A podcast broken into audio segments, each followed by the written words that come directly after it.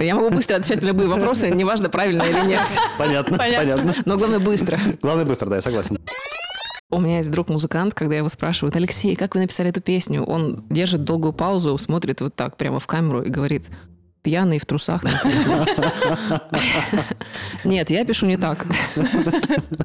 Трезвая. А зря. Я пишу трезвая и не на кухне.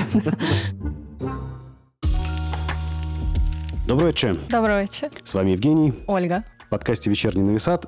И с нами сегодня Екатерина Гопенко, основатель, автор песен и вокалистка группы «Немного нервно», выступающая в жанрах дрим-фолк, инди-рок, данс-макабр и музыкальных стендап-комедий и стендап-трагедий.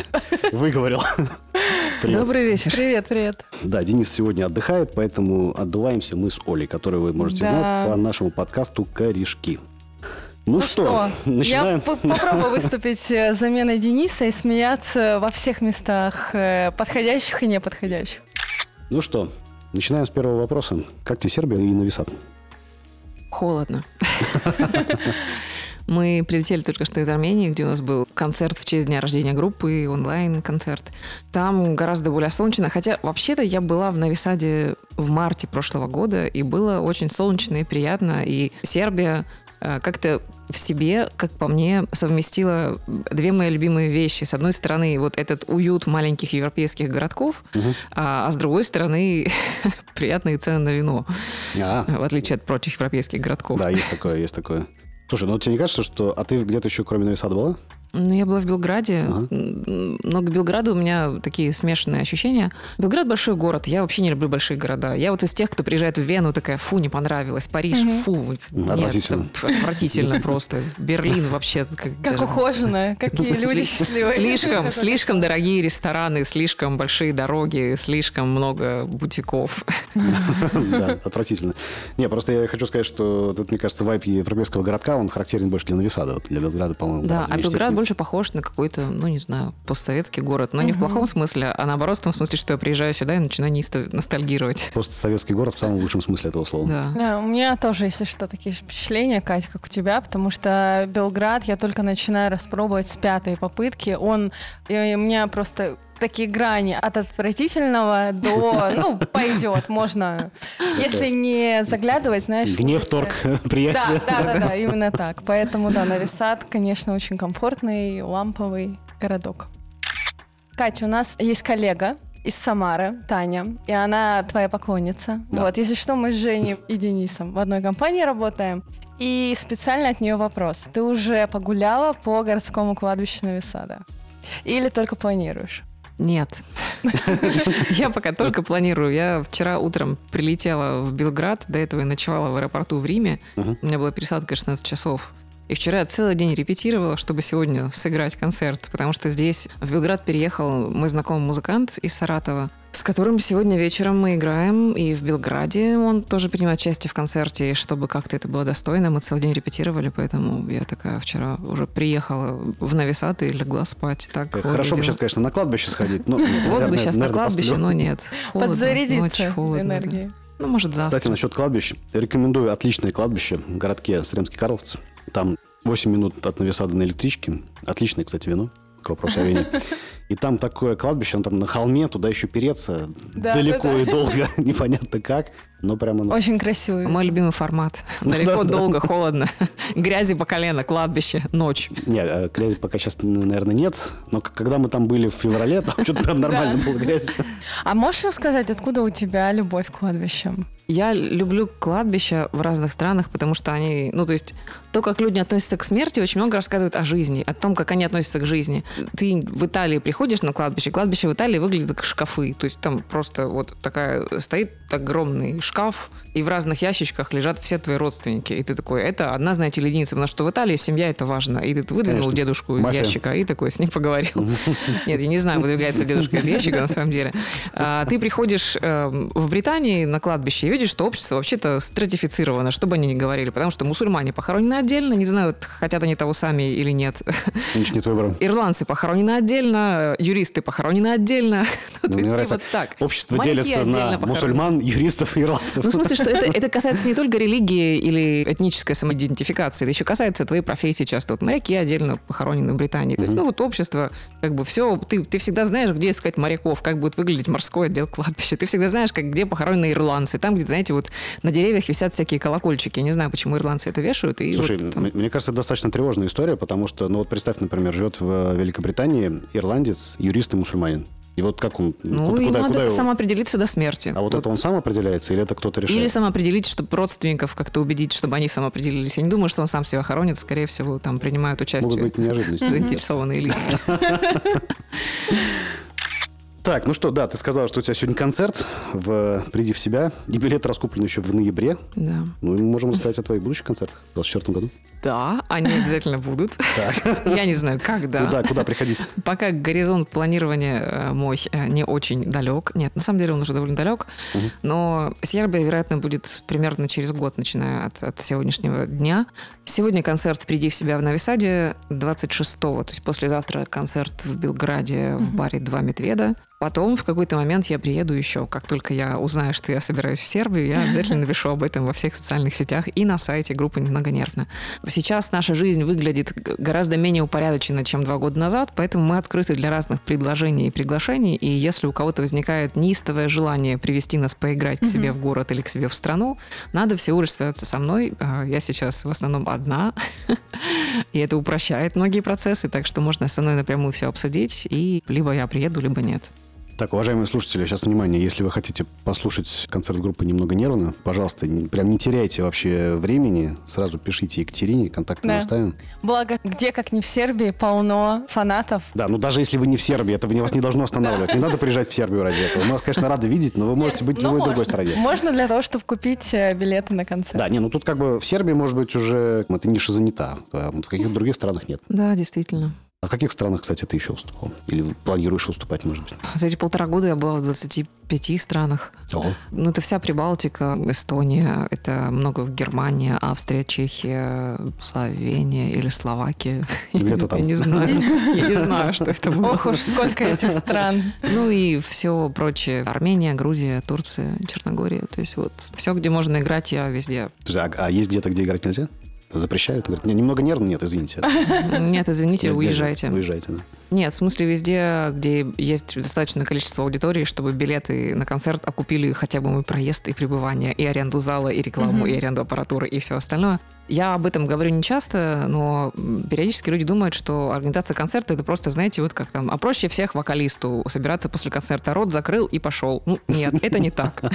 Когда ты организуешь концерт, у тебя много разных вопросов, начиная от того, что тебе нужно за какие-то деньги приехать, купить билеты, привезти себя и привезти гитару, которую, кстати, не пускают в самолет, если ты не купил второе кресло, в котором полетит гитара. Нормально. Тебе нужно найти помещение, где ты будешь играть, тебе нужно как-то сделать какую-то рекламу, чтобы пришли люди, и с проданных билетов должны окупиться эти твои расходы. Тебе нужно что-то заработать на жизнь, потому что ты живешь не только в момент, когда выходишь на сцену, а еще за- в день до концерта, в день после концерта, в день до следующей гастроли, ты тоже как-то живешь, тебе нужно снимать квартиру, что-то есть и так далее. И вот э, эти сложные процессы раньше были такие под водой, и я их, о них никогда не говорила, вот сейчас тоже жизнь стала другой, и поэтому я вынуждена говорить, что, ребята, я с удовольствием приеду поиграть куда-нибудь, в любой город, но должны быть соблюдены вот эти условия. Я не прилечу на золотом единороге, я прилечу на самолете, за которым мне придется А зря. заплатить. А зря. Вот если бы у меня был, золот- эффектно бы, был бы золотой единорог, я бы прилетела.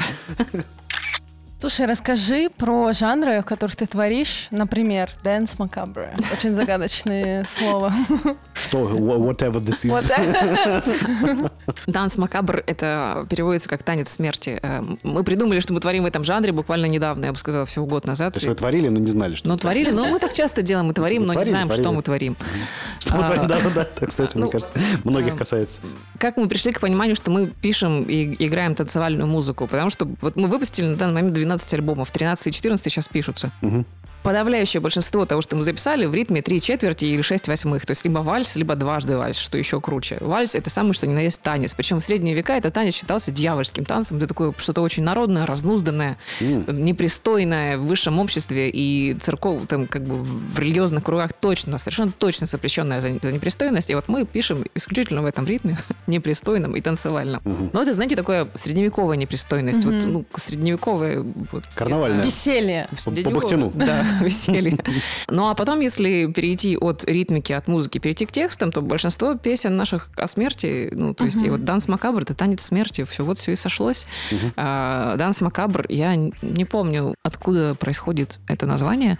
Мне кажется, это из французского, а может быть, нет, может быть, из какого-то, из, из латыни. А, но это точно связано с карнавальными традициями, когда в средние века люди праздновали жизнь, переодеваясь э, в маску смерти, то есть венецианские карнавалы, когда все эти чумные докторы, угу. там Хэллоуин вытекает из этой же традиции, когда все переодеваются во что-то, что не является живым. Угу. Южноамериканские традиции, когда они празднуют Мардигра, то есть, по сути, угу. они тоже переодеваются да, да, да. во все подряд, что не является человеческими существами. Ну вот, да, группа немного нервно творит на стыке живого и неживого. Пора уже это признать. В этом году группе исполнилось 16 лет. Надо делать какие-то выводы. Подведение итогов. Чтобы двигаться дальше. Надо уже задуматься о вечном.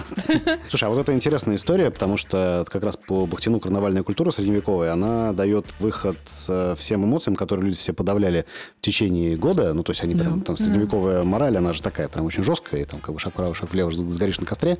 И получается, что у вас как будто такое празднование жизни, да, происходит. Таким образом, как бы люди через вашу музыку должны помочь найти своим эмоциям выход э, и Это так и происходит, э, но в отличие от Средневековья, когда были запрещены любые яркие эмоции, мы последние годы в мире социальных сетей живем в мире, где одобряемые хорошие эмоции, то есть, угу, ну, как угу. бы круто же быть веселым, молодым, да, да, да. богатым, фотографироваться успешным. в красивых местах, успешным, всегда улыбаться, быть лучезарным, таким вот, угу. на позитиве, там, эй, что за негатив, угу. бросай это.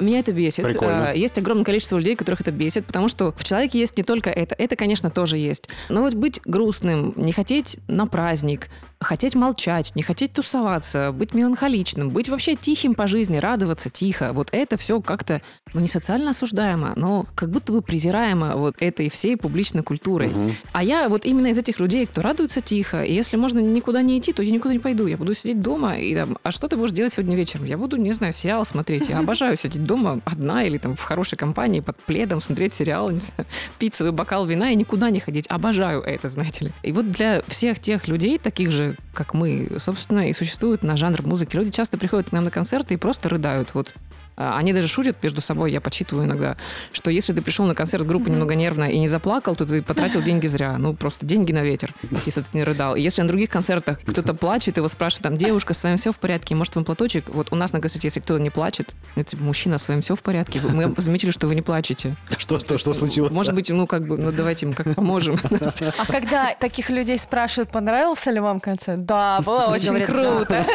Поплакал так хорошо. И об этом все и пишут, что они приходят на концерт не немного нервно, чтобы порыдать, mm-hmm. потому что рыдать э, не то чтобы запрещено, но просто не принято. И не только если ты суровый мужчина, а мужики не плачут. Если ты сильная женщина, тебе тоже не положено рыдать. А ты приходишь, зал рыдает, и ты рыдаешь, и вы все порыдали, и вам стало легче. Вы поплакали обо всем, о чем стоило поплакать за этот год. То есть ты довольна такой реакцией аудитории? Ну, Может быть, это ты не закладывала, да, изначально? Ну, я тут точно не получилось. хотела, чтобы весь зал, там, начиная с третьей песни и до конца концерта, всхлипывал и рыдал вот там. Ну, я же это слышу, и мне не по себе. Ну, поначалу было, а теперь я даже такая радуюсь. Отлично. В каком-то смысле это антикарнавальная культура Средневековья, которая была всегда про праздник и жизнерадостность. Ну, потому что мы живем в антисредневековом да, обществе. Да, да, да. Это, кстати, интересная история.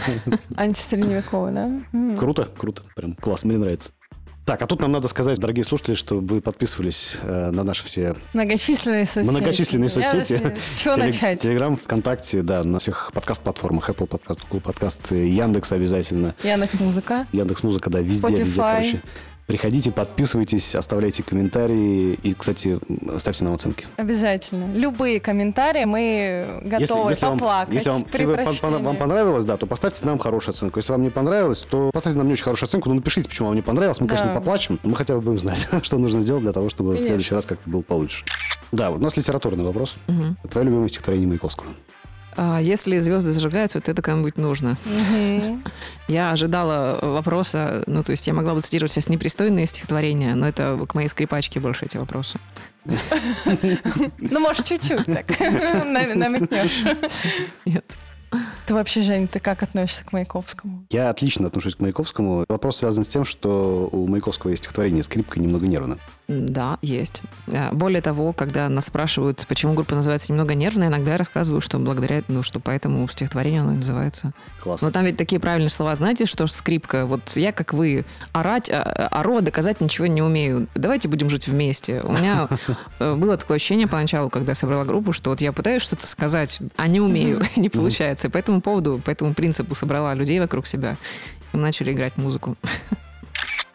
Слушай, а расскажи, как ты создаешь песни, как создается творчество? Ты делаешь это одна или в соавторстве с кем-то? Как у тебя вообще выглядит твой творческий процесс? Чем ты заряжаешься? Как приходит вдохновение и так далее? У меня есть друг-музыкант, когда его спрашивают, Алексей, как вы написали эту песню? Он держит долгую паузу, смотрит вот так прямо в камеру и говорит, пьяный в трусах. Нет, я пишу не так. Трезвая. А зря. Я пишу трезвая не на кухне. А, я пишу обычно в ванной, кстати. Лучшие идеи ко мне приходят, когда я вижу льющуюся воду. Но поскольку я не живу, знаете ли, ни на берегу реки, ни на берегу моря, ни с видом на океан. Обычно, когда я включаю воду и чищу зубы, а, ну, это не экологично, я знаю. Но, но вода льется. И я такая, зубной щеткой во рту такая, я кое-что придумала. Надо немедленно записать. Вода льется, тексты пишутся. Тексты пишутся, да. А, ну, вообще, как правило, одновременно приходят и тексты, и музыка, и какие-то визуальные образы, которые иногда становятся клипами, если они реализуемы как визуальные образы в том виде, в котором они придуманы, либо они потом как-то перерабатываются, чтобы в бюджет втиснуться. Да-да-да. Ну, вот и все. Если бы я знала, как это происходит, то я бы могла это объяснить и могла бы это нарочно инициировать. То есть вот ничего из того, что я делаю в плане творчества, я не делаю нарочно. Это просто происходит само собой. И поэтому, когда меня спрашивают, когда будет следующий альбом, я не могу сказать. Я, я не знаю, когда напишу следующую песню. Может быть, угу. завтра, а может быть, через 4 месяца, а может быть, через год. Ну, потому что я это делаю не то, чтобы там, Екатерина, напишите, пожалуйста, нам песню, о стакане воды, который на старости лет вам приносит кот. Я такая, а, все, пишу. То есть это не так бывает, что кто-то включил кран, и ты такая, о, музыка. Не, это не как у собаки Павловой. Это как у собаки Гапенко. То есть она смотрит на воду, либо пишет, либо не пишет. Но можно ее принести к воде и сказать, так, вот тебе океан, смотри. В прошлый раз я вот написала книгу, когда смотрела на океан. Так, а вот насколько мы знаем, ты уже полтора года ездишь по всему миру, и участники группы в разных городах, сейчас и странах. Да. Как группа в таком режиме работает, записывает музыку? Ну, гораздо труднее, чем когда мы жили все в одном месте в каком-то. Или даже когда мы жили в разных местах, но могли к друг другу ездить. Так тоже было еще ничего. Сейчас много работы делается дистанционно. Но после коронавируса это не кажется таким уж невозможным. Ну Я записываю песни просто под гитару, пою, пишу под метроном, отправляю свои скрипачки. Она думает, присылает какие-то партии. Я говорю, не подходит она присылает еще, я говорю, опять не подходит. Я опять присылаю, она, она, она, она меня ругается, такая, давай что-нибудь другое запишем, другую песню. Ну, вот так, то есть туда-сюда перекидываются идеи, пока мы на чем-то не сойдемся, и потом уже доводится до ума, потом записывается. Ну, мне кажется, сейчас такой принцип популярен у многих групп. Вот я, например, смотрела интервью Айгел, недавно вышло, и вот два участника, они живут абсолютно тоже в разных странах, то есть это абсолютно не новое, мне кажется. Это не новое, это не уникальное, но, как по мне, это все-таки формат гораздо менее интуитивный, чем формат написания музыки, когда вы... То есть раньше я приносила новую песню, мы собирались, и я начинала играть, там что-то просто по кругу зацикливала, и ребята тут же что пробовали, такая, нет, нет, нет, о, вот это, давай это повтори, так, повтори три с половиной раза здесь, делаем модуляцию, там, ну, как бы синкопу, ну, то есть... Угу. А, и все это происходило в каком-то живом потоке. На самом деле, э, это очень классный, это очень приятный процесс. То есть я от этого получала очень много удовольствия. Теперь я этого удовольствия лишена, но песни продолжают писаться, аранжироваться. То есть понятно, что мы как профессионалы уже можем там даже... То есть я пишу песни иногда даже, когда у меня нет гитары. Угу. А, я такая просто знаю, как что звучит, как какой аккорд звучит. Мне, чтобы написать вокальную мелодию и гитарную партию под нее, не нужно гитару в руки брать. Я вот сижу и что-то в голове в своей сочиняю. Да, после 16 лет, наверное, это уже приходит само. Это как слепая печать, наверное, да? Когда ты печатаешь. Но при этом ты лишен вот этого удовольствия, который в момент творения возникает, и в момент, когда люди, я даже не знаю, как это объяснить. Вот если вы когда-нибудь совместно что-то, не знаю, танцевали вдвоем, то есть вот импровизационный, как, как это, импровизационный Удаленно. танец, наверное, точно так же работает, когда кто-то делает что, ты подхватываешь, продолжаешь, там, тебя подхватывают. То есть вот это сравнимо с вот этим, это очень приятно. А когда делаешь удаленно, это как будто бы я сделала вот так, а мой партнер через там, Задержка, да? неделю такой сделал вот так. И я такая, вроде неплохо. Я, честно говоря, э, впервые с таким форматом столкнулся, ну как столкнулся, я просто узнал, что вот Гориллас, например, они изначально писали как раз отдельно друг от друга, находясь вообще в разных местах, и это... Удивительно. Я, бы, я об этом узнал, там, по-моему, то ли в конце 90-х, то ли в начале нулевых. Это была эпоха dial-up, и мне тогда было очень странно, как это вообще может. Сейчас это Zoom, когда ты, в принципе, Да. можешь вообще его не выключать и считать с человеком находиться в одной комнате постоянно. А тогда это было как бы странно представить себе. Кать, ты много путешествуешь, путешествуй и будешь продолжать. А расскажи, пожалуйста, про какое-нибудь свое самое странное, запоминающееся, удивительное путешествие. Где, при каких обстоятельствах было, с кем? Это должно быть концертное путешествие или...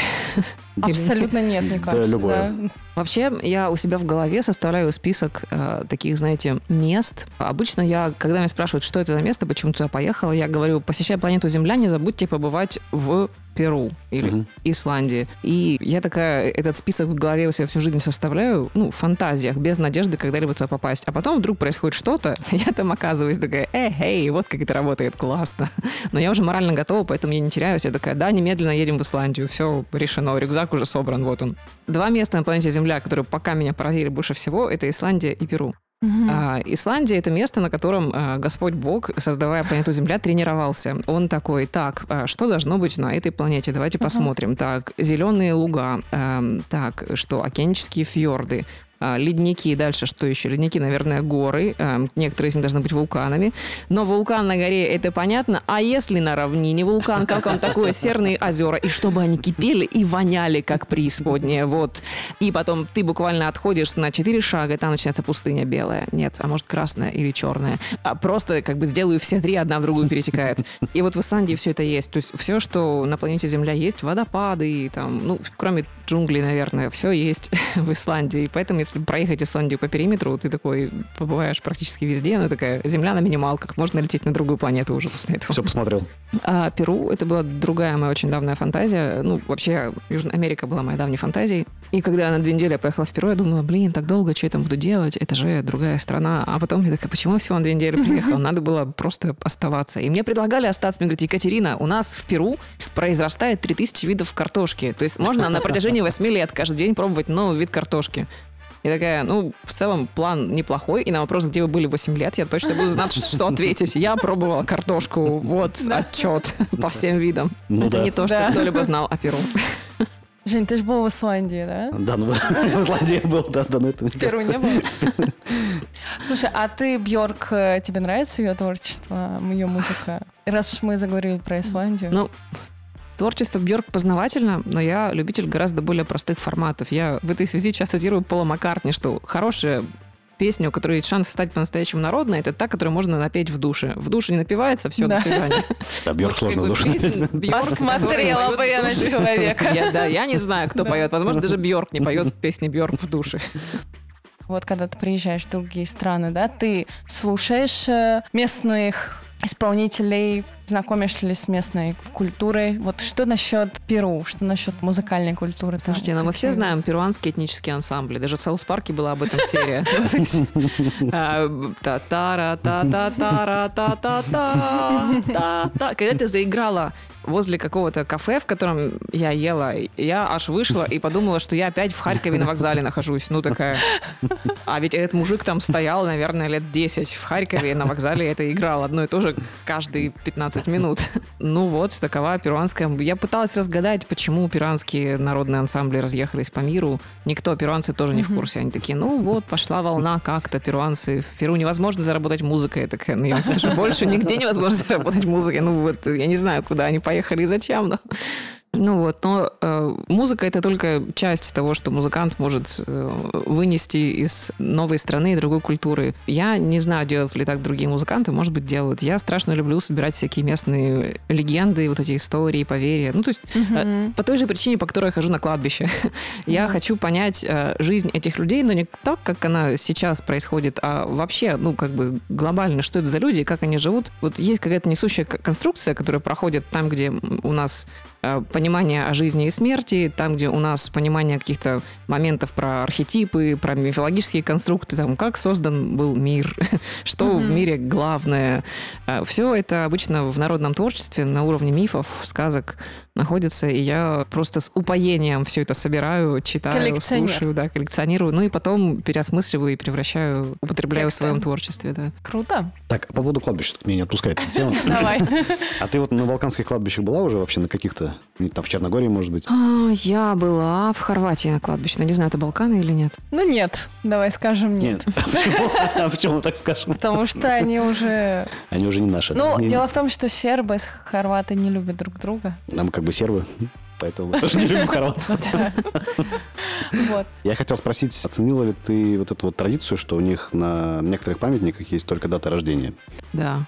Потому что смерти нет. Вот о Балканах как раз у меня есть, ну, пока не до конца сформированное ощущение, что это такие народы, для которых смерти нет. То есть они ведь, ну, знаете, это анекдот про веселых румынских цыган, которые там Будулай вернулся, Будулай вернулся, кошка сдохла, кошка сдохла. То есть вот дедушку, дедушка умер.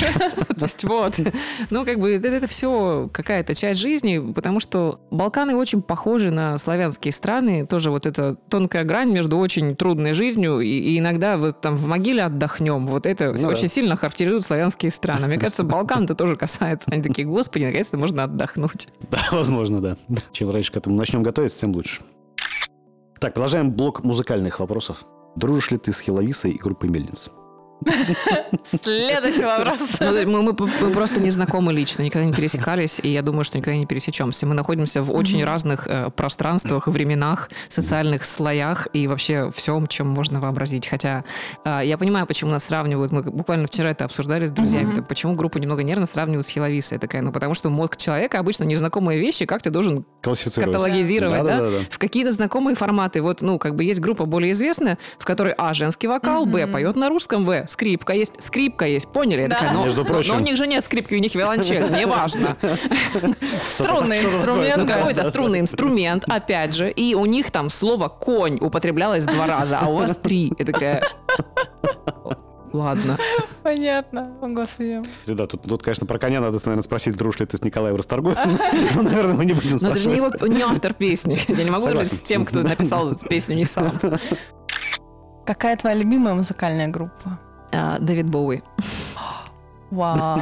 Как ты э, относишься к его последнему альбому? К Black раз- Star? Да, который он писал уже предчувствуя. Ну, в нем чувствуется дыхание смерти, честно говоря. Если до этого он знал, что впереди, ну, то есть, как мне кажется, конечно же, вот я ненавижу вопросы, что хотел сказать автор. Может быть, ничего не хотел сказать, может, просто так написалось. Если до этого он был таким... Он знал, что впереди еще много ролей, которые он сыграет в этой жизни. Мне кажется, человек, который воспринимал вообще весь этот мир как какую-то сцену, на которой он может выходить там в разных образах, в разных персонажах, делать то, делать это. Всегда играть в эту жизнь, а когда он уставал играть в эту жизнь, он такой просто удалялся, и 6 лет, например, о нем никто не слышал. Чем он там занимался, мы не знаем. И вот когда он писал Black Star, когда он уже был болен раком, насколько я понимаю, есть ощущение, что он знал, что это последняя роль, и что вот сейчас надо как бы собрать все, что было, такой увертюру написать. написать увертюру своей жизни, закрыть все свои роли и на этом закончить. Так и получилось. Какой у тебя может быть любимый альбом его? Если есть, если можно выделить. Я люблю Зиги Стардаста и Пауков с Поняла, Марса. классика. Да, классика.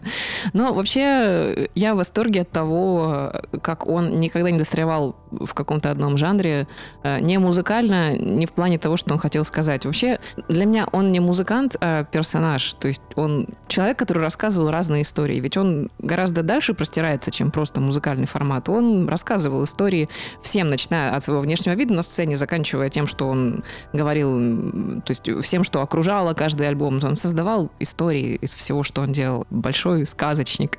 А если говорить про группы или исполнителей, которые пишут на русском языке, а вне зависимости от территории, можешь ли ты выделить кого-то, кого ты слушаешь, кого кто тебе нравится, и ты такая, вау, классно, классно они делают э, прикольное творчество. Я слушаю Гребенщикова, много лет. Формат Борис, я выросла да. на ваших песнях.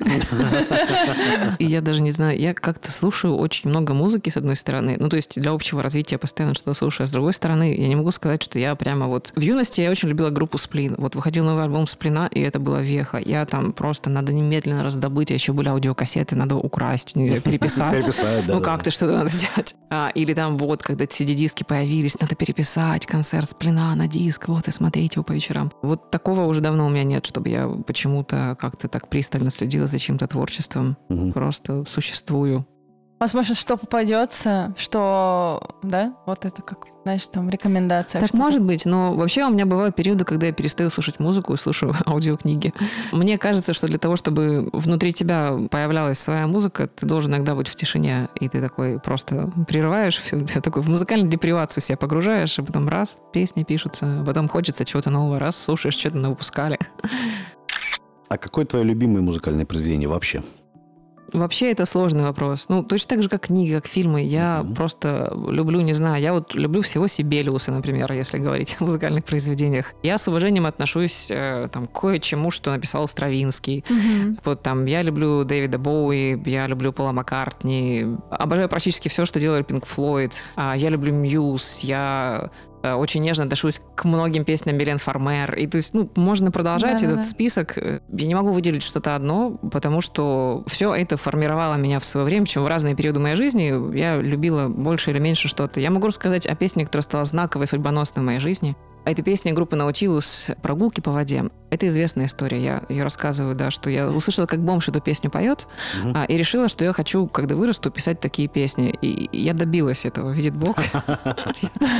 Я стала как этот бомж, я нигде не живу. Слушай, это все хорошо, конечно, с целеполаганием. Знаешь, ты думаешь, ну вот хорошо было бы съездить в эту страну. Все отлично, туда поеду. Да, я туда, я туда еду, но я еду лет через 15, чтобы вы понимали. То есть это происходит далеко не сразу. А, без бездомным бомжом с чужой гитарой я тоже стала не в первый год, когда встретила этого бомжа. На это потребовалось почти 20 лет. Да-да-да. Ну, главное идти в свои цели. Да. Тогда все получится. А, здесь, наверное, вопрос э, от Дениса. Да, будет вопрос да. от Дениса. Попробую передать, что он хотел спросить. Все люди, как-то связанные с шоу-бизнесом, утверждают, что в этом вашем шоу-бизнесе все употребляют наркотики. Перназально. Перназально. Что бы это ни значило. Ты в Через этом нос. шоу-бизнесе, господи. Денис, скажи, почему ты задал этот вопрос? Ну, во-первых, давайте определимся, где я, где бизнес. Как бы, что во мне вообще говорит, что в творчестве группы «Немного нервно» говорит о бизнесе. Абсолютно. У нас в ноль по продажам, то есть, в смысле, окупил расходы на себя только шестой альбом из 12 записанных. Ну, в смысле, ну, как бы, все пять до этого были в минус записаны и проданы. То есть, ну, как бы, бизнес точно не про нас. Шоу, ну, может быть, да. Но давайте опять же заметим, что наркотики это дорого. Поскольку мы не в бизнесе, вопрос сам на вопрос исключается. Нет, я вообще против. Ну, то есть я не осуждаю людей, которые это делают, это их личное дело, пусть с ними разбирается уголовный кодекс. Но сама я никогда ничем подобным не занималась. Конечно, наркотики зло. Э, да, мы не пропагандируем, мы это осуждаем, ненавидим. И меня вообще пугает любая зависимость. В смысле, когда ты становишься зависим от чего? Ну, не только наркотическая. В смысле, там, когда я поняла, что я зависима от сахара, я стала пытаться там, есть меньше сахара. Меня даже это зависит, мне не нравится. Мне не нравится, когда я не могу без чего-то. Я хочу мочь без всего. Я хочу выбирать, от чего я хочу, от чего я не хочу, чтобы это не было какой-то химически обусловленной зависимостью, и поэтому я такая, типа, нет, я не буду даже пробовать ничего того, а, что может меня в такую ситуацию поставить. Зачем бы я усложняла себе жизнь? Вначале что-то пробовала, а потом пыталась с этого соскочить. Нет. Так, про музыку еще раз. У тебя музыка как будто есть какие-то кельтские мотивы. Mm-hmm. Есть ли у тебя любимый кельт? Любимый кельт. Я сейчас должна была процитировать Мели нашего друга Олега и сказать, э, какой-то там конунг э, моржовый клык отправился в поход. У меня нет никаких, любимых кельтов.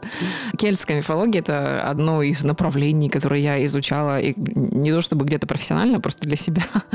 Поэтому мне нравятся и кельтские сказки, и кельтские мотивы, и все, что с этим связано. Любимых кельтов нет. Ну, Бран был неплохой парень, но нет.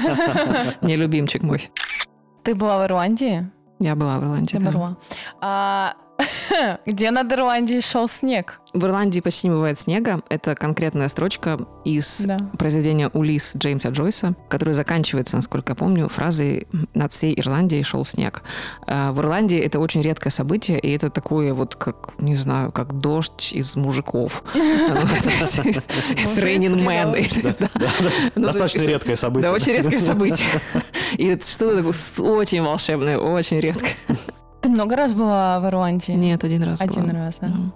У меня об этом есть несколько смешных историй, которые рассказываю вот в своих стендап-комедий музыкальных программах.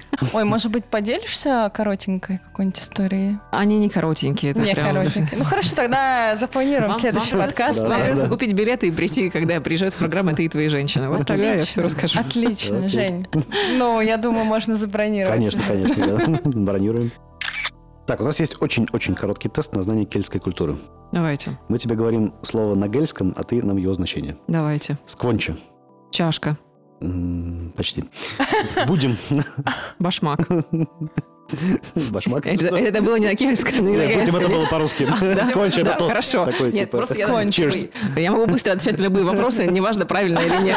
Понятно, Понятно. Но главное быстро. Главное быстро, да, я согласен. То есть, Жень, Я смотри, даже- я сквонча- даже задумался Да, то есть сконча это cheers, да? Cheers, да, да, да. Я была очень близка. Да-да-да, прям вот. Вонча надо вот так вот Сквонча, да. произносить. Так, э, Ишка. Колотушка, И снова близко. Вода. Вода, Вода или виски. виски. Да, виски происходит от слова Ишка. А почему мы знаем эти слова, Женя? А мы, а мы знаем эти слова. И, уважаемые слушатели, если вы не знаете почему-то зна- значение этих слов, то обязательно, обязательно переслушайте наш подкаст, наш выпуск подкаста про Ирландию. Мы там про это все рассказываем. Про это Да, у нас и- был гость, который живет э, в Ирландии. Да, и он там все это знает, он говорит Да. на гельском свободно. В общем, круто. Наверное, неожиданно вопрос. Играешь ли К, ты... к вопросу о Да. зависимостях. да, да, да. Играешь ли ты в компьютерные игры? Если нет, это абсолютно нормально. Вот. А если да, то что? Есть телефончик людей, которые могут мне помочь или что? А, вот. И вообще, в целом, наверное, вдогонку вопрос, как ты проводишь э, свободное время, помимо того, что смотришь сериалы прикольные, фильмы и так далее. Чем еще ты занимаешься досуг? Я играю в компьютерные игры. Обычно это происходило в холодное время года, когда вот совсем мерзко, и не хочется выходить ни в какую реальность. А можно выйти, не знаю, вот, например, э, в город Новиград, чуть не не перепутала с Да. Новисадом, да? Да-да-да. Или есть еще белый сад, если помнишь локацию. Ну да, я играю. Я в свое время любила и Диабло, и Героев, и Ведьмака, и много всего. Потом у меня кончилось время, чтобы в это играть. Теперь я не играю. Это еще один признак того, что это все-таки независимость. Когда у меня нет на это времени, я просто ну, этим не занимаюсь. А свободного времени у меня тоже нет, как вы понимаете. Все свободное время. э, Я сюда летела из Армении с друзьями, и они такие, ну вот, наконец-то у нас будет время пообщаться. Я такая, да, но вначале мы обдумаем и распишем новый стикер-пак, который должен выйти в апреле. И всю дорогу в самолете мы разговаривали вот о чем. Я такая, так, одна из них художница такая, Аня, у меня есть вопрос по новому логотипу, давай, короче, порисуем тут. Она такая, что? Я такая, давай, давай, давай, я уже все, давай, рисуем. Такая, и Аня так недовольно убирает свич в рюкзак. Ну ладно, давай А порисуем. вот как раз Ведьмак вышел на Switch. Да-да-да. Кстати, по поводу компьютерных игр. У шестых героев есть дополнение, которое называется буквально Данс Макабр. Что ж, очень им сочу- сочувствую. Молодое совпадение. Да-да-да, я сразу об этом вспомнил. Так, ну у нас, кстати, тогда э, внезапный вопрос от нашего третьего подкаста «Геймдев от первого лица». Твоя любимая компьютерная игра? А, Диабло. Диабло все-таки. Да, в свое время я ее прошла раз, наверное, восемь. Но тогда, правда, я еще училась в университете, у меня было время, чтобы заниматься этим. То есть именно, именно первая, да? Да. Ага. И там разных персонажей, и там вот я Да. помню, как сейчас, что у меня была эта монашка 80 Мгм. какого-то уровня, то есть там прокачанная до небес. За кого ты больше любила проходить? Э, За волшебника, за воина? Ну, я любила, что это вот такое... Магическое, да, наверное. Но, но не те, которые прям визарты, которые там кастуй, фаербол, вот это вот стоишь там где-то далеко за 50 Да. метров и такой туда это все нет. Да-да-да. Я любила, когда у тебя есть немножечко магии, но ты можешь и навалять. То есть такой, а, давайте как просто наваляем. Вот это сочетание. Мне кажется, это и в жизни полезно, когда у тебя есть немножко волшебства, но если что, ты можешь и навалять. Да, советуем поиграть э, в четвертое Диабло. Да, Вот, советуем. обязательно.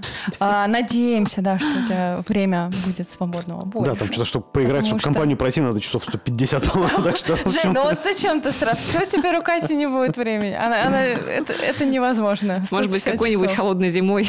Да-да-да-да. Ты хотел бы написать саундтрек, например, к игре О. про лепреконов? А почему сразу про лепреконов? Потому что Ирландия, кельты, вот это все. Вообще, это распространенный э, стереотип, что у группы «Немного нервно» много всего про Ирландию. У нас из Так. 12 альбомов, то есть 12 альбомов, представляете, объем работы, еще два пишется, всего две песни про Ирландию. У нас гораздо больше песен, например, э, антивоенных. У нас целых два альбома антивоенных, а это на секундочку 24 песни. Просто про Ирландию они у вас в топе. В в Spotify, во всяком случае. Да, э, я не знаю, с чем это связано. Вообще, я однажды даже написала саундтрек для компьютерной игры, Так, А, ну, но эта компьютерная игра не вышла, но саундтрек Чёрт. остался. Эта песня записана в альбоме «Светлее», песня называется «Пожар». То есть ее можно послушать? Ее можно послушать, Класс, да, песня класс. в 2019 году вышла. Игра так и не вышла, насколько я знаю. Если вдруг мне предложат еще написать для чего-нибудь саундтрек, я, наверное, возьмусь с радостью. В смысле, я, как всегда, гарантировать не могу, что я прям напишу о том, о чем вам нужно. Или это будет прямо саундтрек. Но могу попробовать. Главное включить воду. Да, главное включить воду. Ты пишешь и стихи, и музыку, и написала прекрасную книгу. А тираж уже раскуплен. Ну, первый раскуплен, второй уже допечатан и раскуплен наполовину. А, то есть ее Но- можно Но купить. еще Можно можно еще немножечко купить. Отлично. Можешь поделиться немножко внутренней кухней, как ты ее писала? Как это было долго, мучительно, легко? Ну, во-первых, я ее покажу. Вот она здесь лежит, Да. пока ее не унесли. Эта книга называется «Весьма вероятные приключения морского конька и его невозможной команды». Мы работали с художницей. Книга такая цветная, с картинками. Ух э, ты. Класс. Она очень красивая, она сделана с большой любовью, потому что э, я давно пришла к выводу, что я не хочу работать с профессионалами, я хочу работать с людьми, которых я люблю. И то есть поэтому я набираю людей не профессионалов, но которые делают все, ну, так, прямо по совести, и как будто бы навсегда. Ты знаешь, выглядит вообще профессионально. Не хочу тебя разочаровывать. Эту обложку сверстал человек, который никогда ничего не верстал до этого, а, который просто пока, ну я такая, нужно переделать обложку, и пока мы летели на концерт на Кипр, он скачал программу и в самолете сверстал обложку. Первое и последнее, что он делал в своей жизни. Вот это я понимаю. В дизайнерском ключе. Я надеюсь, что в жизни его что-нибудь еще будет хорошее. Дай вам бог, дорогие слушатели, работать с такими непрофессионалами. Да, вот. Это же, ну, ты же просто объяснила, что надо. Вот как бы я сделала. Действительно, чего, чего там, зачем я платила дизайнеру за первую версию обложки? Непонятно. Это сказка, да? А, эта сказка, вообще я написала ее, как я э, писала где-то, чтобы не сойти с ума. Потому что последние полтора года были для меня такие тяжеловатые. Я э, оказалась выбита из привычной мне жизни. То есть я сменила страну жизни, я сменила род деятельности довольно сильно. То есть я оказалась Мгм. без группы, без привычных мне методов организации концертов Да. и вообще жить жизнь. Полгода из этого времени, то есть с февраля 22 года, Мгм. примерно по я жила на борту корабля «Штандарт». Это реконструированный исторический парусник 18 века. Это довольно суровое житие, а, в смысле э, ты живешь в общем помещении, в гамаке, там всегда холодно, с палубы течет. Это, ну, деревянный как бы парусник, прямо, знаете, вот настоящий, под Мгм. парусами он ходит. А, И ты работаешь работу матроса. За это тебя кормят, и ты спишь. Просто, слушай, а можешь рассказать, в чем были твои обязанности, что тебе надо Во всем. То есть Драить ты- палубу. вот Драить всё? палубу, Ага. мыть гальюны, готовить Так. еду, а, стоять Подожди. на вахте днем и ночью по 4 часа. То есть ты в вахте, и твой день делится на 6 частей по 4 часа. 4 часа ты стоишь на вахте, ты находишься постоянно на палубе. В любую погоду, февраль, идет дождь, э, заливает волна палубу, ночь, а, температура близка к нулю, ты должен находиться на палубе. Мгм. Потому что ты должен таскать веревки, поворачивать паруса, там, делать всякие дела. А вторые 4 часа в сутках ты занимаешься работой по кораблю, либо ты в этот день драешь палубу, либо ты в этот день э, моешь все внизу, то есть, ну, как бы занимаешься уборкой, либо ты занимаешься готовкой на всю команду, а экипаж от 12 до 50 человек бывает, Мгм. и ты готовишь. Следующие 4 часа ты можешь спать. Мгм. Дальше повторяется. Потом 4 часа ты опять на, вах... на вахте на палубе, потом ты, ты делаешь что-то, потом ты спишь. То есть ты никогда не спишь до 4 часов подряд. Ага. А ты, Интересно. ну, как бы ешь то, что тебе дают, ну, там кормят как, как могут, они стараются, это хорошие люди, они прям заботятся о своем экипаже. Но если ты почему-то не привык к такому питанию, или, например, не ешь мясо, как я, они правда делают все, что могут. Наша квартирмейстер Настя, она даже специально, когда могла, покупала какую-то веганские котлеты для меня. Ну, то есть она прям старалась, я, я эту заботу вообще оценила. Я говорю, да не надо ничего отдельно готовить, там все едят, не знаю, что-то с мясом, я поем там выберу гречку, поем без всего. Она такая, нет, ну что ты. А, то есть это все тоже делается с заботой и любовью, но это, правда, довольно сложная жизнь. Туда приезжают люди учиться парусному делу, но они туда приезжают на неделю, на две, и это, правда, очень классная практика, это очень классный опыт и классное приключение, если ты этим занят неделю или две. Если ты там живешь полгода, то это тяжеловато. И ты такой уже света божьего не видел, а еще ты не мылся дольше трех минут, вот уже полгода. А, и дважды за это время мы с другой девушкой с корабля снимали номер в гостинице, просто чтобы помыться на берегу. И такие, у нас это называлось hair washing party, типа вечеринка помывки головы, потому что за три минуты ты не можешь помыться нормально на корабле.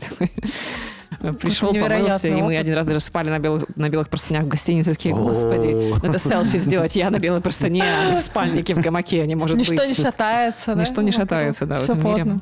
Вот. э, Эту свою жизнь я гораздо более э, мягко описала в этой книге. Нет, я писала очень мало из этой жизни, на самом-то деле. В какой-то момент, э, когда мы вышли в море, а еще корабль очень много стоял в портах, потому что, ну, были всякие сложности. Вы же знаете, что корабль ходит под... Он приписан к Санкт-Петербургу, и корабль 15 лет уже вообще-то в Европе находится. То есть он не может вернуться в Россию по ряду причин, в том числе, ну, то есть там по причине несогласия капитана с политикой партии. А когда Европа запретила кораблям входить в европейские порты, мы попали в их число. И мы такие, алло, мы не военный корабль, мы деревянный парусник. И если у нас кончилась вода питьевая, то у нас кончилась вода питьевая, то мы просто умрем. В смысле, ну мы прямо полноценно физически умрем, потому что у нас кончилась питьевая вода. Европа такая, нет. Типа, нет, Нормально. русский корабль нельзя. И поэтому мы какое-то время довольно долго стояли в портах, потому что мы не могли выйти в море, зная, что нас потом обратно не пустят, и мы там просто умрем. То есть пока пытались как-то договориться, согласовать, в итоге согласовали с некоторыми портами, уговорили их пускать нас с гуманитарной целью воду попол- набирать или там еды докупать. И вот пока мы стояли, так сказать, на приколе, все было более-менее нормально. А потом мы вышли в море, и я осознала, что у меня чудовищная морская болезнь. Что я просто, я не- первую неделю не могла вообще ничего. Я могла просто лежать. Иногда я лежала в гамаке, а иногда я лежала на палубе, потому что я на вахте и должна находиться на палубе, черт побери. И вот я помню, как сейчас, когда на меня надели, знаете, такой рыбацкий костюм, вот эти штаны резиновые, куртку резиновую, капюшон, сапоги резиновые, их достали из бочки с водой, потому что в бочке, в которой лежали резиновые сапоги, туда натекло воды, потому что гроза была чудовищная несколько дней. И вот я такая лежу на палубе, и дождь льется мне в лицо. И, и такой, знаете, смешивается с моими слезами. Ну, хорошо, и хорошо, дождь и ночью, никто не видит, что я там рыдаю вообще-то. Я могла бы орать в голосину, потому что еще, знаете, буря, и никто не услышит, что я там ору. Иногда наш вахтенный офицер такой проверяет, не умерла ли я там. Ну, дождь в лицо льется, и такой, можно и захлебнуться. И он такой, давай что-то говори что-нибудь, чтобы я понимал, что ты еще жива. Я начала рассказывать сказки, ну, чтобы как-то их еще... Я еще лежала возле штурвала, и человек, который стоит за штурвалом, ему очень скучно, чтобы он не засыпал, его надо как-то развлекать. Ну, как с водителем, который ночью ведет корабль.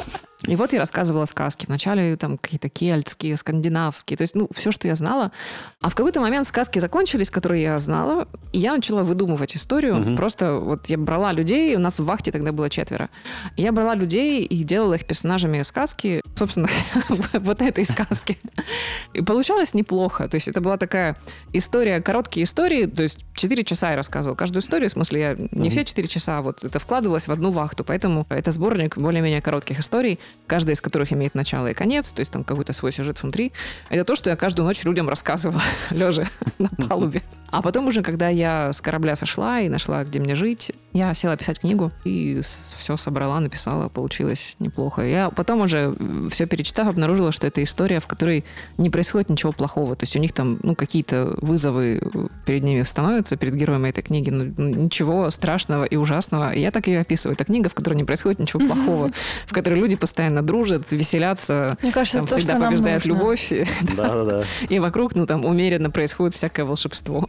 А вот э, полтиража книги, ты говоришь, еще осталось, а где можно купить? Купить можно почтовой доставкой можно купить в странах СНГ. Доставкой из России можно купить в странах не СНГ, то есть по всему остальному миру с доставкой из Франции. Мгм. Для этого нужно написать кое-куда. Я оставлю Да, да, реквизиты, Конечно. куда написать ну, нашим администраторам, которые собирают эти Мгм. заказы.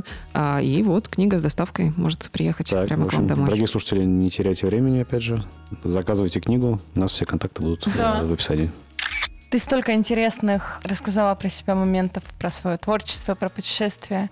Можешь ли ты парой слов объяснить, кто ты? Ты музыкант, ты поэтесса, ты писатель, ты просто человек, который любит путешествия. Или вообще невозможно тебя, так сказать, загнать в какие-то рамки? Это тоже отличный ответ будет, мне кажется. Да, как- Это будет справедливый и честный. Как Поэтому ты себя больше как воспринимаешь? ты себя видишь? Кем ты себя видишь? Я себя вижу, э, я не люблю вставлять английские вот эти слова, но наиболее точно слово storyteller э, Мгм. отображает. То есть сказать Мгм. писатель, знаете, что я должна что-то писать постоянно, а я частенько... Да, сторителлер не не самое. что пишу свою... В смысле, я сторителлер своей жизни. Э, И иногда люди говорят, что их поражает то, как все, что происходит со мной, ну, там, хорошее и плохое, разное, я перерабатываю в какие-то истории. И, ну, вот я так функционирую, так функционирует мой разум, моя душа, мое сердце. И вот что-то хорошее происходит, я превращаю это в историю или в песню, или в какой-то сценический образ, который будет воплощен в следующем моноспектакле. Мгм. Что-то плохое происходит, я тоже это превращаю там в инсинуацию а, или в книгу, или во что-то еще. Я так живу свою жизнь. И иногда я думаю, что в целом все, что со мной происходит, я воспринимаю так, как будто бы это происходит в какой-то истории. Иногда это меня подводит, потому что мне кажется, что у происходящего должна быть какая-то логика, знаете, как Мгм. в истории, когда есть там начало, развитие, там Мгм. объяснение, почему это, черт побери, с тобой происходило. Ну так, объяснения обычно не бывает, если я его сама не придумаю. Да, поэтому я занимаюсь и музыкой, и писательством, и все, что визуально можно увидеть на наших концертах, на онлайн-концертах. Там ведь тоже моноспектакли, в которых мы всем, что мы делаем, имеем что-то в виду. То есть все имеет смысл, начиная от костюмов, заканчивая вещами, которые происходят между песнями. Это все имеет какой-то смысл, какой-то посыл. Это все одна история, которую вот сейчас мы транслируем. Мгм. Это я. Это не одно слово, но это я. Так, ну что, у нас подкаст подошел к э, кульминационному моменту, к, наивысшей интеллектуальной точке. А, Давай. Следующие два вопроса от нашего Давай, подкаста «Корешки» о книгах и литературе. Первый вопрос. Книга, которая тебя изменила до неузнаваемости. Если я отвечу Библия, это будет очень странно. Это будет оригинально, но такого ответа не было. Да. Мы сразу попросим объяснения, я думаю. Попросим, попросим. Нет, объяснения не будет. Нет, объяснения будет. Э, Я читала Библию всю, и я в целом почитываю всякие, э, как это правильно сказать, религиозные литературные источники, потому что я не люблю интерпретации, я люблю приходить сразу к источнику, Мгм. преподать к источнику. Ну и Так. поскольку мы выросли в обществе, в котором христианство вообще-то имеет большую, большой вес, и мы выросли в культуре, в которой вот хотя бы возьмем темные века, когда христианство имело самый большой вес, и вес гораздо больше, чем наука, Мгм. искусство и все остальное. Мгм. Мне было интересно понять, почему уже так происходило с человечеством. То есть я человечество рассматриваю как некоторый процесс там от начала до конца. И такая, Мгм. а что такого случилось в средние века, что потом 9 веков мы не изобретали ничего? Э, У нас была только Святая Церковь. Давайте почитаем, что такое Святая Церковь. Я почитала, э, многое поняла. Ты нашла Э, ответ на, на свой вопрос? а, Да. Почему? А, Девять, девять веков так ничего не придумали. я пришла к пониманию, что люди интерпретируют все, что они читают, так, как им удобно. И что во многом а, люди берут хорошие идеи и превращают их в святой бизнес. Ну, то есть, ну, знаете, как там в Библии Да. написано «не убий». Так. А, как бы, а вот если ты убьешь того, кто тебе не нравится, написано «не убий». А если этот человек э, не той ориентации, которая тебе Мгм. нравится, вообще никого не убей. Написано так прям «вообще никого не убей, никогда, совсем». Нет, типа сигарет нет совсем, не убей Так, вообще так. никого никогда. Ага. А если этот человек украл миллион, я пришла к пониманию вот этого и того, что я в общем-то, делаю правильно, что я никогда не ведусь на интерпретацию, я сразу прихожу к источнику. Первоисточнику. К первоисточнику. И точно так же мне интересен и Коран, и буддизм, и много чего. То есть сейчас религия кажется в меньшей степени не- несущей из толпы нашего мировоззрения и нашего понимания жизни, но все еще мы растем в том обществе, в котором эти ценности нам как будто бы транслируют с детства, и, то есть не насаждают, а транслируют. Мгм. А я хочу понимать, что это за ценности, Мгм. чтобы Мгм. какие-то из них принимать, а с некоторыми из них, блин, бороться. Понятно. Слушай, это радикальный подход. Оригинальный. Да, согласен. Последняя запомнившаяся книга. Она может быть не знаю, как сказать, оно может быть не очень хорошего качества, не понравилось, понравилось. Да, не но понравилось, но запомнилось. запомнилось, Да. да. Последнее, что мне запомнилось, это не совсем о книге, это, скажем, открытие, связанное с книгой. В детстве я очень любила Андре Нортон. Мгм. А Андре Нортон далеко не всю переводили и печатали в Советском Союзе. То есть, да, я настолько э, стара, что я еще в Советском Союзе читала книги. В другой стране, знаете ли. Я обожала некоторые вещи. Сейчас, во взрослом возрасте, я перечитала некоторых из них. Они мне показались... Ну, понятно, что их увидела другими. Они там казались гораздо более примитивными, чем мне, чем мне помнилось. Там что-то было неинтересным, что-то было, ну, прям вообще не в ту стезю. А потом я начала читать те книги, которые перевели вот сейчас свежими, и я поняла, почему их не переводили, потому что там главные герои борются с коммунистами. Понятно. И тут я поняла, что тоже есть э, момент, которого я не осознавала в литературе, что вообще литература очень сильно связана с политикой, даже когда она не пишет о политике. Ну, то есть в далеком-далеком будущем в космосе кто-то борется с красной, знаете ли, чумой. И в детстве я не понимала, что за красная чума. Я Мгм. думала, это правда, знаете, болезнь, с ней борются. А оказалось, вот оно что, и поэтому ее не переводили. И тоже много я думала о том, что я бы хотела жить в мире, в котором искусство, правда, не имеет никакого отношения к реальности, что красивое — это просто красиво, Мгм. и никто не смотрит. Оно нарушает какие-то законы страны, или, может быть, оно ущемляет права каких-то верующих. То есть я бы хотела, чтобы эти вопросы вообще не поднимались. Понятно, что это сферический мир, мир в вакууме идеальный, Мгм. в котором ты просто пишешь что-то, что тебе кажется красивым, уместным, важным и полезным, и не думаешь о том, что тебя не будут переводить в Советском Союзе вот именно из-за этого. Да, может быть, э, есть какой-то вопрос, который мы бы тебе должны были задать, но не задали почему-то. Вопрос, на который я отвечу, даже если вы не зададите. Так, давай, жги. Э, Что важного вы бы хотели сказать нашим слушателям? Я всегда, О, да, пожалуйста. я всегда это говорю в конце каждого концерта и в конце каждого э, ну, публичного выступления, хотят того интервьюера или нет. Так, Я всегда говорю о том, что очень важно любить людей, которые рядом с вами, и тех, кто далеко. И никогда не откладывать на завтра никаких добрых дел и слов. Потому что нет никакого завтра. Есть только здесь и сейчас. И в последние годы мы вот должны были увидеть это как-то более объемно. Я надеюсь, что все мы это увидели, все мы это поняли. Пожалуйста, не откладывайте добрых дел, добрых слов. Скажите о том, что вы кого-то любите. Напишите тому, на кого вы обижались, если вы не помните, за что вы обижены. Давайте исправлять маленькие ошибки, давайте исправлять то, что мы можем исправить, и, может быть, однажды мы так исправим этот мир. Класс. Отлично. Мне кажется, это самое жизнеутверждающее и вдохновляющее завершение подкаста Эва. И нашего, и не нашего. Нашего вообще всех, всех, в принципе, подкастов. Спасибо, Кать. Было очень интересно. Спасибо, спасибо, да, классно пообщались. Да. Дорогие слушатели, подписывайтесь на нас еще раз на, на всех платформах. Покупайте покупайте книги Билеты, Екатерины, книги. покупайте билеты. Следите и, наверное, вступайте в соцсети Кати, да? Мы Да. тоже Да, вступайте. Чтобы следить за будущими выступлениями. Следите и приходите, и покупайте, и все будет отлично. Все, спасибо. Да, спасибо Всем большое. пока-пока. Пока.